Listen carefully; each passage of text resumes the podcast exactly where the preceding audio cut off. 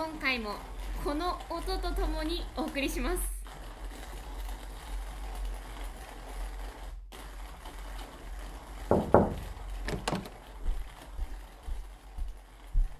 インドアナウンサー村雨美希のおうち時間。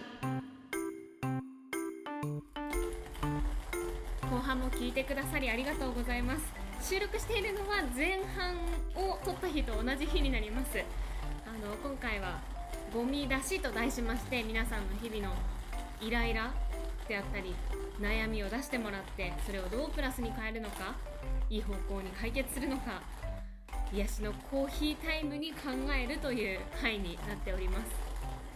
引き続き豆をひいてます。もうだいぶあもうほぼ。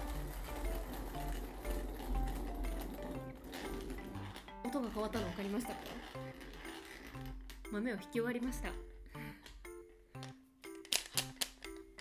といってもね私だけではいい答えが出ないかもしれないので今回はチャット GPT っていうその AI を使って文章だったり回答を出してくれるチャット形式のサービスを使いながらお送りしてます。これに夢中になると作業が進まなくなるというまずお湯を沸かしてきます。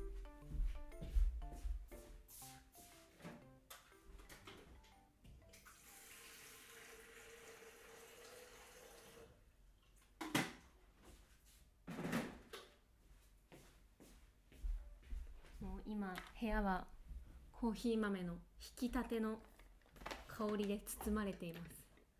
幸せな空間ですね。皆さんの中にコーヒー好きはいらっしゃいますか？あーいい香り。私はあまりコーヒーを飲むと眠れなくなるっていうことはないので夜も気にせず飲むんですけど。どうしてももう今日たくさん飲みすぎてるとか。まあ、ちょっと寝る直前すぎるなっていう時はそのコーヒー豆が入ってる瓶の蓋を開けて香りだけ楽しんでそれで我慢することもあるぐらい香りが好きです。あそっか。これまたどこかのタイミングで写真を撮った方がいいですね。お湯入れた時にしようかな。えー、今回回覧板で悩みイライラ回していただきました。アルコールマンさんからです。ありがとうございます。ゴミ出しの件ですがっていう文章の始まりなんですけどこれあの今回のその題してのゴミ出しではなくて本当のゴミ出しについてのご意見いただきました。まだ収集日まで数日ある時魚料理の残骸など匂いがきついものはどう対処していますか？私はなるべく収集の前の日に食べるようにしたり他の生ゴミを避けて三角コーナーの奥に沈めたりしています。これから暖かくなって匂いがよりきつくなるので何かいい対策があれば教えていただきたいです。いやーわかりますね。ちなみにあのゴミステーションって北海道だけなのかな？本州ではねあんまり言わないみたいなんです。この前本州の両親と話している時にゴミステーションって言うんだってって言われました。それで私も気づいたんですけど。どう外から聞いてくださっている方はゴミステーションって言いますか？普通にね多分ゴミ捨て場っていう風に言うと思うんですけど。ちょっと余談でした。えー、何でしたっけ？そう。迷います迷いますこれ。で特に迷うのがあのそのお魚がスーパーで安くなっていた時。もう今日ゴミ出したばっかりなのに目の前にちょうど私その帰る時間が夕方以降、まあ、8時とか9時になることが多いのであのシールが貼ってある時間帯なんですよね。20%オフとか30%オフが貼ってあった時わあどうしようゴミ。うんでも安いしな半額になってたらもうね迷わず買って匂いを我慢します。でそういう時私はポリ袋を二重にしてなるべくこう匂いが漏れてこないようにしたりとかあとはそれこそこれはね多分気休めだからあんまり根拠はないんですけどコーヒーのカス。結構そのコーヒーを入れた後のカスの有効活用の方法を調べると必ず、まあ、もちろん乾燥させたりしなきゃいけないみたいなんですけど消臭効果っていうのが上がるんですよ。で玄関に置いといたらいいよとかそういう情報が出てくるので気休めとしてそういう長生言えなかった。口内炎が痛いのよ。生ゴミとコーヒーのカスを一緒にして袋に入れて捨てるようにしてます。気休め。根拠はありません。ですから、えーチャット GPT さんにも聞きたいんですけどお湯が沸いたのでまずそちらを優先します。で写真を。古い携帯どこ行ったそうねあまりこういわゆる映える写真っていうのを撮ることができてないので今日こそこだわりのコーヒーを入れてるぞっていう写真を撮りたいです。お湯を入れます。あ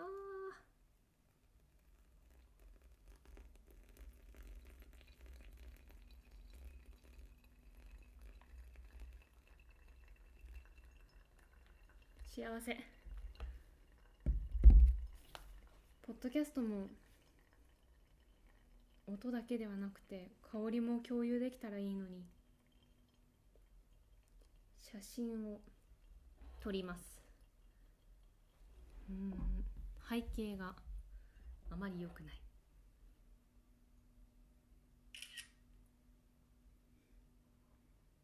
はいどちらか使います。ちょっと待ってからまた入れますね。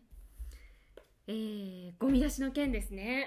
あーチャット GTP さんに聞いてみましょうか。うんと。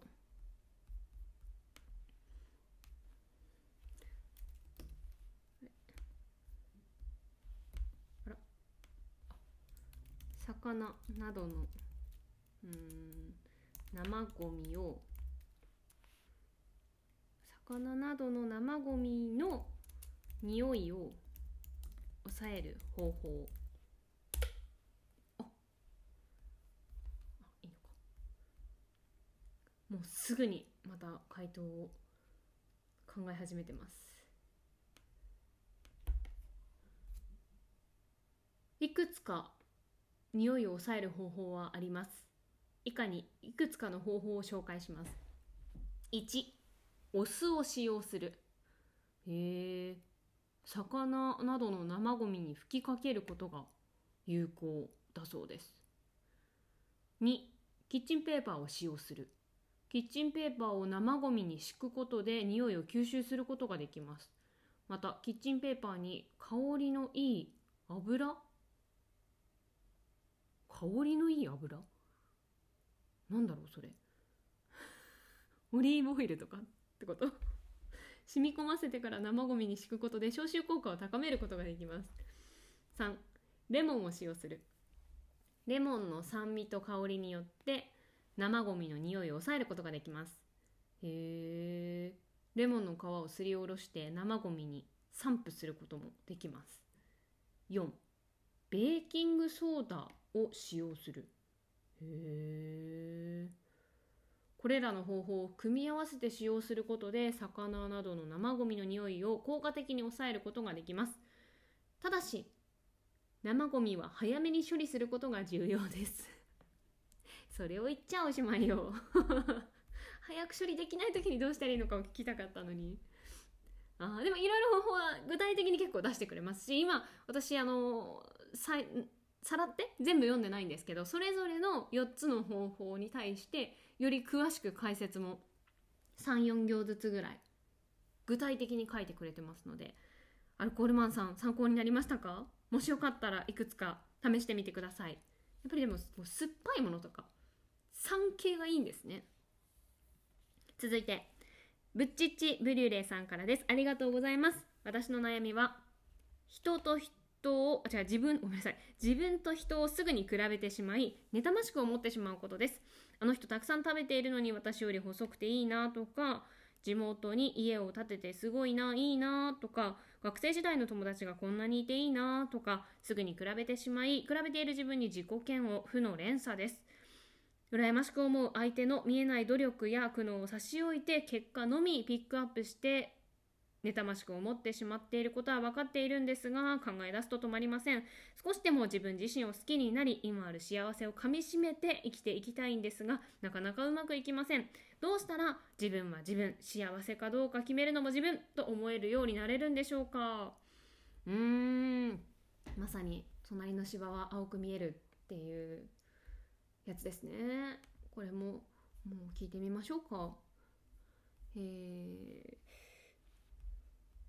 うん要約すると自分と人を比べてしまい妬ましく思ってしまうのでその考え方を変えてポジティブに、うん、ポジティブになる方法を知りたい。はいもうすぐに出てきました、えー、自分自身が自分の人生をコントロールしていることを理解し自己決定の力を強化することが幸福感を得るために重要です。以下はそのためのいくつかのヒントです。1自分自身に対する自信を持つこと。自分を肯定することが大事です。2自分自身の目標を設定すること。具体的な計画を立てることが大切。3自分自身に優しくなること。うん。自分自身に集中すること。4他人と比較する代わりに、えー、感謝の気持ちを持つこと。うん。もうこれらの方法を実践することで自分自身と他人と比較することが少なくなり自分自身がポジティブな状態を保つことができるようになるでしょうと。うん。自信を持つ。優しくなる。感謝を集中する。ああお湯を入れていいですか？分かっていてもなかなかこういうのって難しいですよね。でもこの回答を見て私思い出したことが一つあってあれは朝の情報番組のモーニングショーってやってたんですけど脳疲労っていう情報を伝えていて、まあ、いわゆるその脳の老化を加速させる悪い口癖っていうのをなるべく使わない方がいいですよっていうものだったんですけど例えばもう疲れたとかああもう嫌だとかできるわけないっていうマイナスの言葉脳にとってマイナスになるような言葉はあまり使わない方がいいっていう。でなぜそうなのかっていうと例えば疲れたっって言った瞬間に脳には疲れたっていうイメージが残るんですって。でその結果本当に疲れたようなパフォーマンスをしてしまう。で言葉によって実際に影響するっていう。本当に疲れたような状態になってしまうだそうです。だからそのなるべく脳にとってマイナスな言葉は言わない方がいい。でもやっぱりこうつい出てしまったりとか言わないようにこう全部をね防ぐっていうのはなかなか難しいのでそういう時はもし言ってしまったり思ったりしてしまったりしたら「でも」をつけるといいってやってました例えばさっき言った「疲れた」だったら「疲れた」でもいい疲れたとかその「でも」を使うことによって前の言葉と必ず後ろには逆説が来るのでマイナスな言葉でもポジティブっていう流れはできる。で例えば、まあ、これだったらうーんあの人たくさん食べてるのに私より細くていいな。でも私もなんか栄養バランス考えてるとか。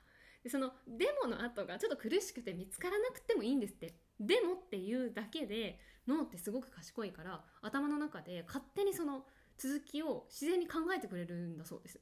だから自分の中で言葉に出せなかったとしてもとりあえず「でも」を使うとプラスになるよっていうことを言ってましたね。さっきチャット GTP の、あのー、回答にもありましたけどえ他人と比較する代わりに感謝の気持ちを持つっていう風になってたと思うんですけどその脳の専門家の方は脳にいい最高の言葉は「ありがとう」だって言ってました人に感謝することだからその「でも」と「ありがとう」をうまく使うっていうのがとってもポジティブになれるコツだよっていうのをモーニングショーでやってました。ブッチッチブリュレさん参考になりましたかね？でも私もその回覧板を見てこうやってチャット GTP でこう、ね、ヒントをもらったりして改めて自分も意識してみようと思いました。でもありがとう。うまく使って。そして入れたてのコーヒー完成しました。あー美味しい。まだちょっとね開けたばっかりの新しい豆なので香りがより深くて美味しい。このコーヒーの香りに癒されながらこの後もいいおうち時間を過ごしたいと思います。皆さんあ雨アットマーク stv.jp で回覧板もお待ちしてます。後半もお付き合いいただきありがとうございました。